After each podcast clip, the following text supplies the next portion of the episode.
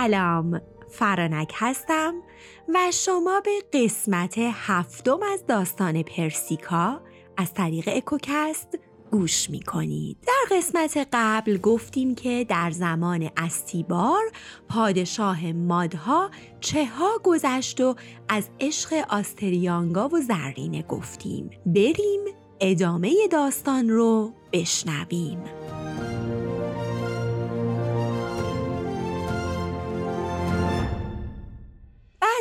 استیبار یا همون آستیبار پادشاهی به آستیاگ رسید. اون زمان در میون مادها رسم بر این بود که اگه مرد فقیری پیش مردی دارا می‌رفت و طلب غذا و کمک می‌کرد انگار خودش رو به مرد دارا میسپرد و عملا برده اون در نظر گرفته می‌شد.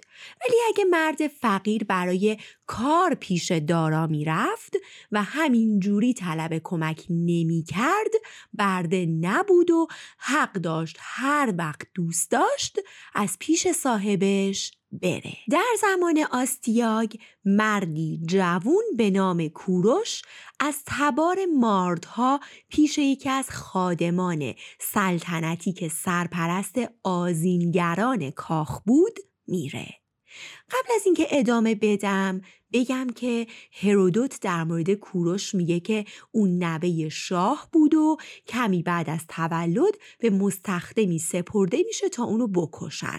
اما اون خدمتکار دلش نمیاد و اونو به فرزندی میپذیره. اما بعد از مدتها اقدامات برجسته کوروش باعث میشه خون شاهی اون آشکار بشه. اما کتزیاس چیزی متفاوت از هرودوت نوشته. اون در مورد کوروش نوشته که کوروش پسر آزرداد و آرگسته بود. خونواده فقیری که از روی فقر پدر یعنی آزرداد گاهی دست به دزدی می‌زد و مادر یعنی آرگسته بزچرونی می‌کرد و به این ترتیب کوروش در نوجوانی خودش رو به خادم سلطنتی که مسئول آزین کاخ بود میسپره تا بهش غذایی بده و ازش مراقبت کنه. پس خادم سرپرستی اون رو به عهده می‌گیره بهش لباس بهتر و غذا میده و کوروش به گروه آزینگران بیرونی کاخ میپیونده. بعد از مدتی چون با استعداد بود و کارش هم خوب بود ترفی می‌گیره و از گروه آزینگران بیرونی به درون کاخ و نزد آزینگران داخلی میره.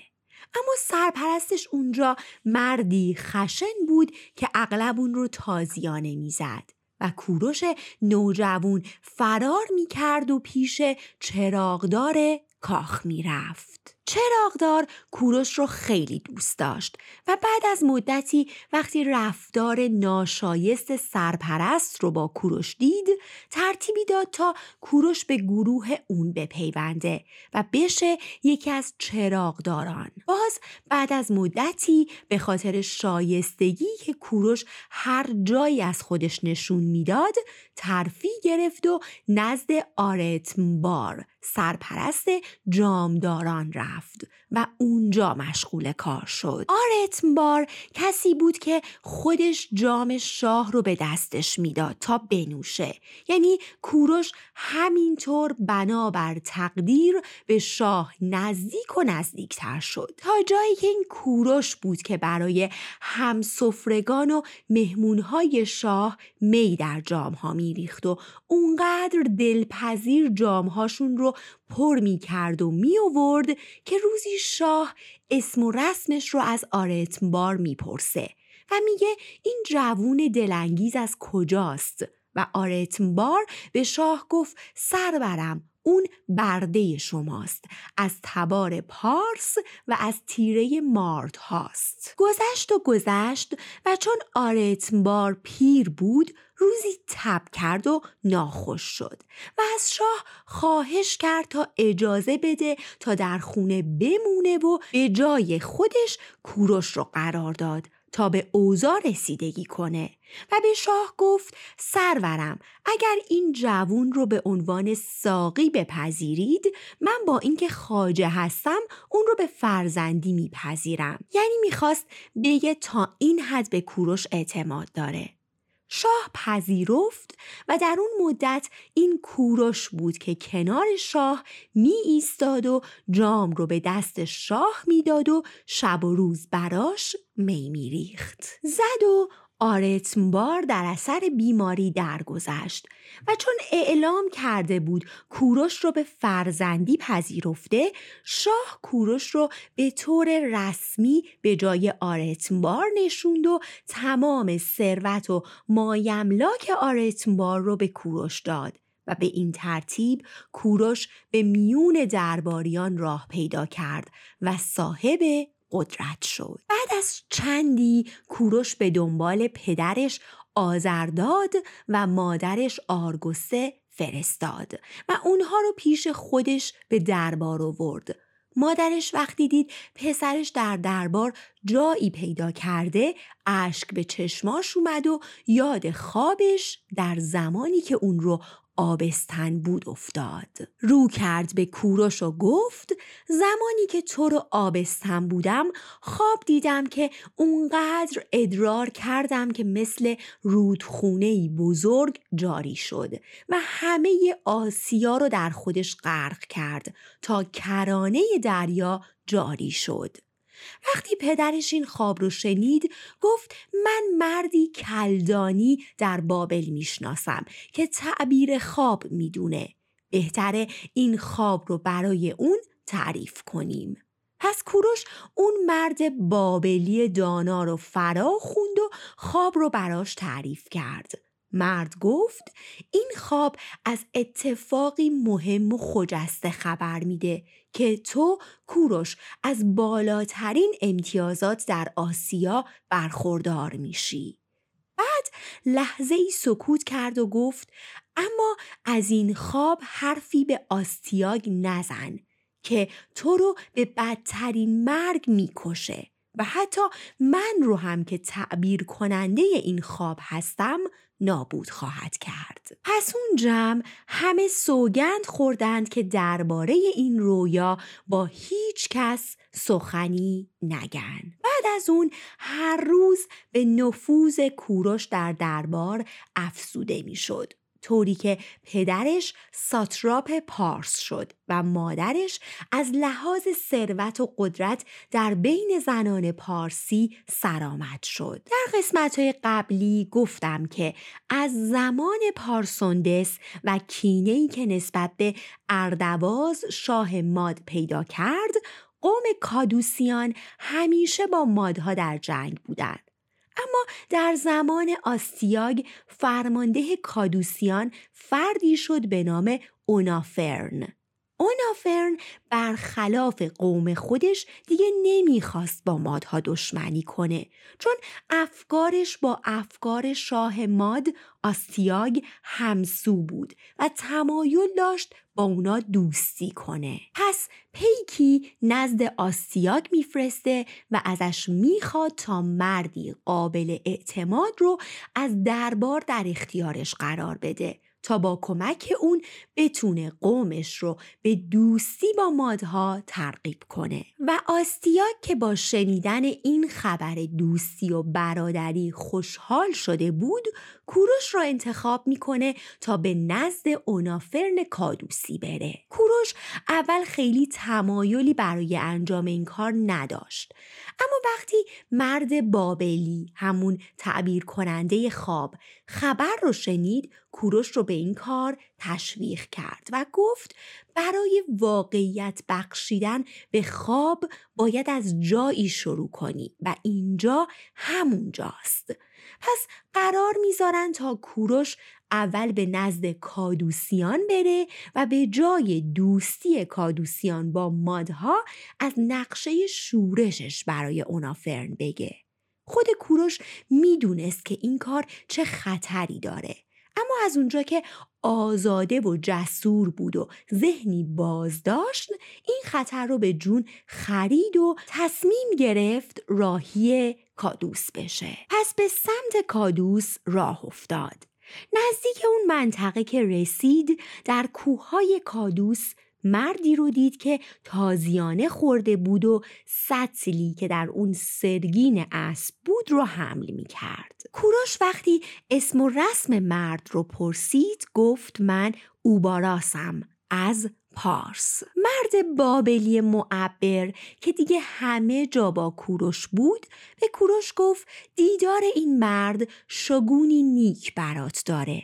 چون هم پارسیه هم اسمش اوباراسه به معنی خوشخبر و هم در حال حمل سرگین اسبه که نشونه ثروت و قدرته. کوروش با شنیدن اینا خوشحال شد. پس بیدرنگ جلوی اوباراس رو گرفت و خودش رو معرفی کرد و ازش خواست تا به اونها بپیونده و اوباراس هم که از خدا خواسته پذیرفت.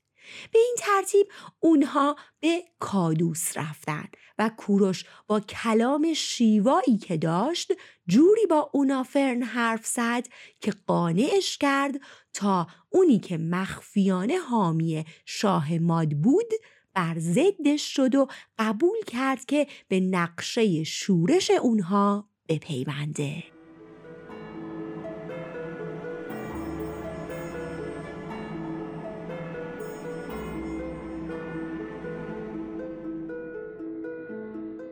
پس اونها با هم قرار مداراشون رو گذاشتن و کوروش به دربار بازگشت و البته اوباراس پارسی هم با خودش برد.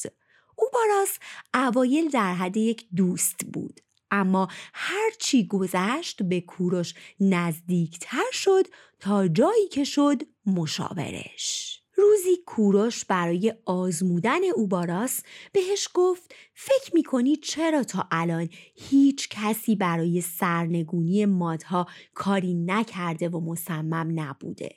اوباراس گفت چون کسی اونقدر جسور و با جوهر و جنم تا الان نبوده.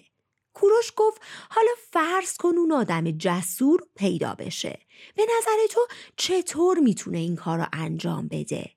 اوباراس گفت نخست با برانگیختن کادوسیان که اونها پارس ها رو خیلی دوست دارن و از مادها بیزارن. و بعد با دلگرم کردن و مسلح کردن پارس ها که شمارشون به حدود 400 هزار می‌رسه.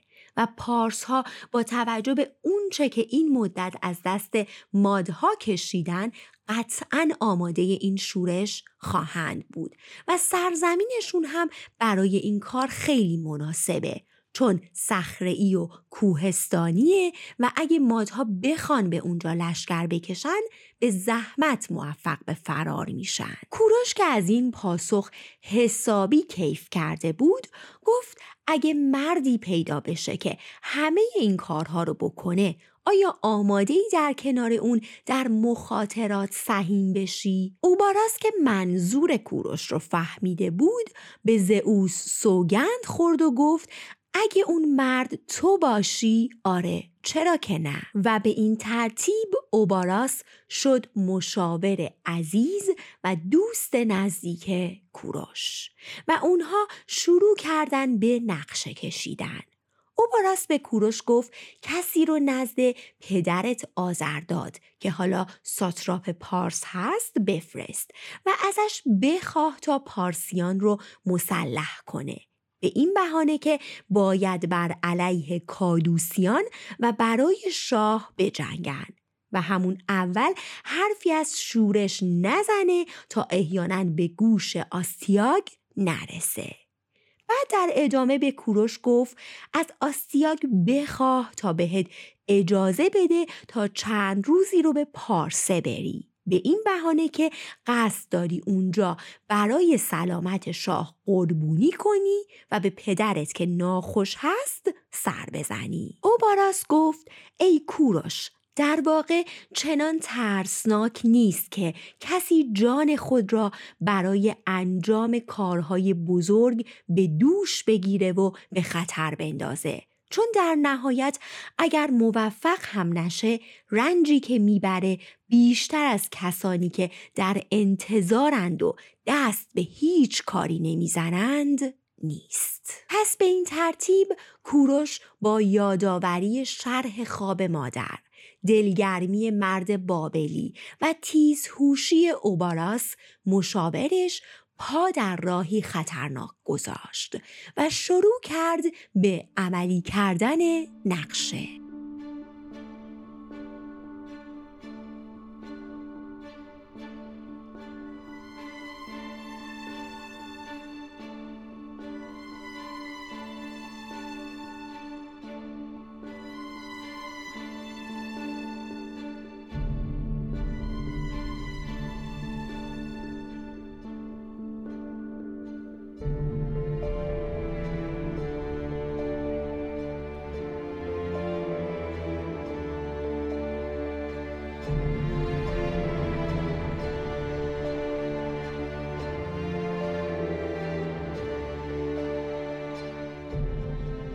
بعد از مسلح کردن جوانان پارسی نزد آستیاگ رفت و ازش برای سفر و قربانی کردن و دیدار پدر ناخوشش رخصت خواست.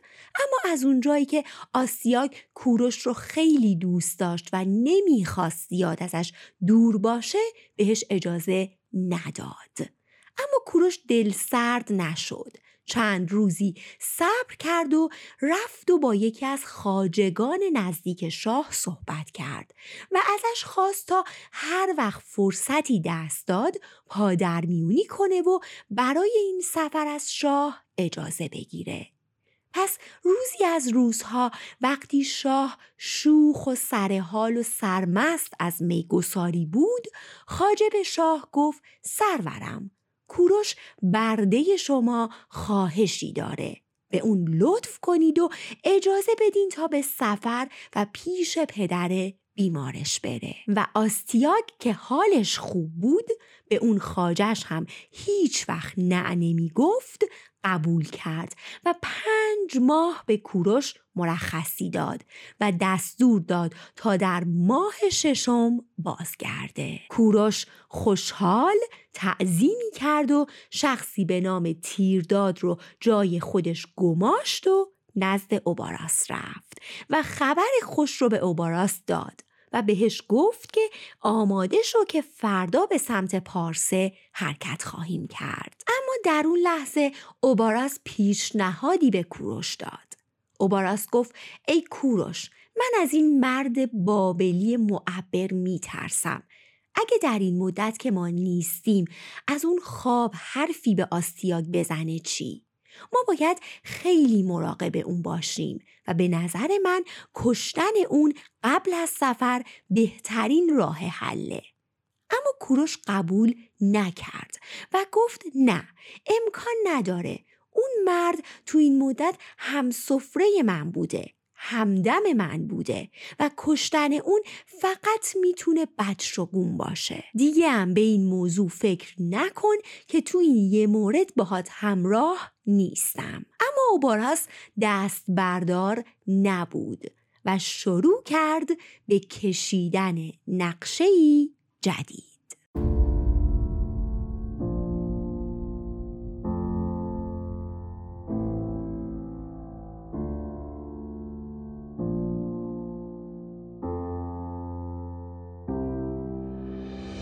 حالا اینکه اوباراس چه نقشه‌ای برای مرد بابلی می‌کشه و آیا اونا موفق میشن به سرزمین پارس برسن یا نه رو دفعه بعدی میگم. مثل همیشه از همراهی ها و حمایتاتون بسیار متشکرم و براتون بهترین ها رو آرزو دارم.